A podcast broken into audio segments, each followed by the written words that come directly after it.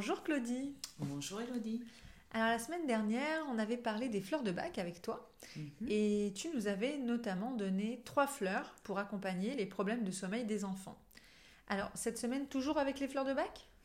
Et oui, mais cette semaine, on va aborder les difficultés des enfants à gérer leurs émotions, mais toujours avec, euh, à travers le prisme des fleurs de bac. Alors génial, mais il y en a beaucoup des fleurs de bac parce Il que y là, en a on- 38. 38 38. Donc de quoi aborder une longue série d'émotions euh, diverses et variées. Tout à fait. Mais alors comment ça se présente les fleurs de bac concrètement? C'est pas des fleurs à ingérer? Euh, et non, elles se présentent sous forme de, de gouttes dans un petit verre teinté.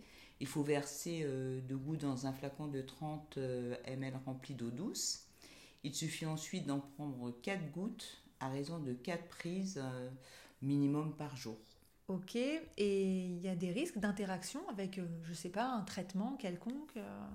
Non, non, non, puisque les principes actifs végétaux sont très dilués. D'ailleurs, il est conseillé de prendre les fleurs de bac sur une durée de 3 semaines, même si on a constaté que les résultats peuvent être rapides, et notamment chez les enfants. Alors, justement, les enfants, j'ai une question un peu personnelle. Euh, Est-ce qu'on a une fleur de bac qui fait effet rapidement contre la peur de la rentrée? Parce que là, la rentrée, ça fait un mois et, et ça persiste.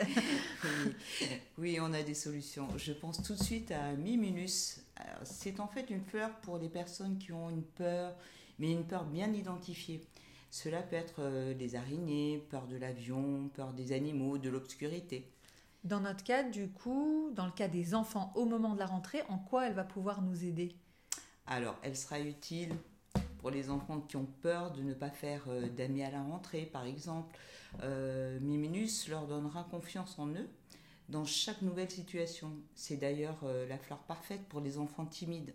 Ok, ben merci pour cette aide précieuse, Claudie. Euh, la semaine prochaine, on termine ce cycle sur les fleurs de bac, c'est ça? Oui, je vais vous donner d'autres armes florales euh, face à d'autres situations très co- communes euh, que nous rencontrons souvent avec nos petits chéris. Bon, ben j'ai hâte. Merci beaucoup. À la semaine prochaine alors. À la semaine prochaine!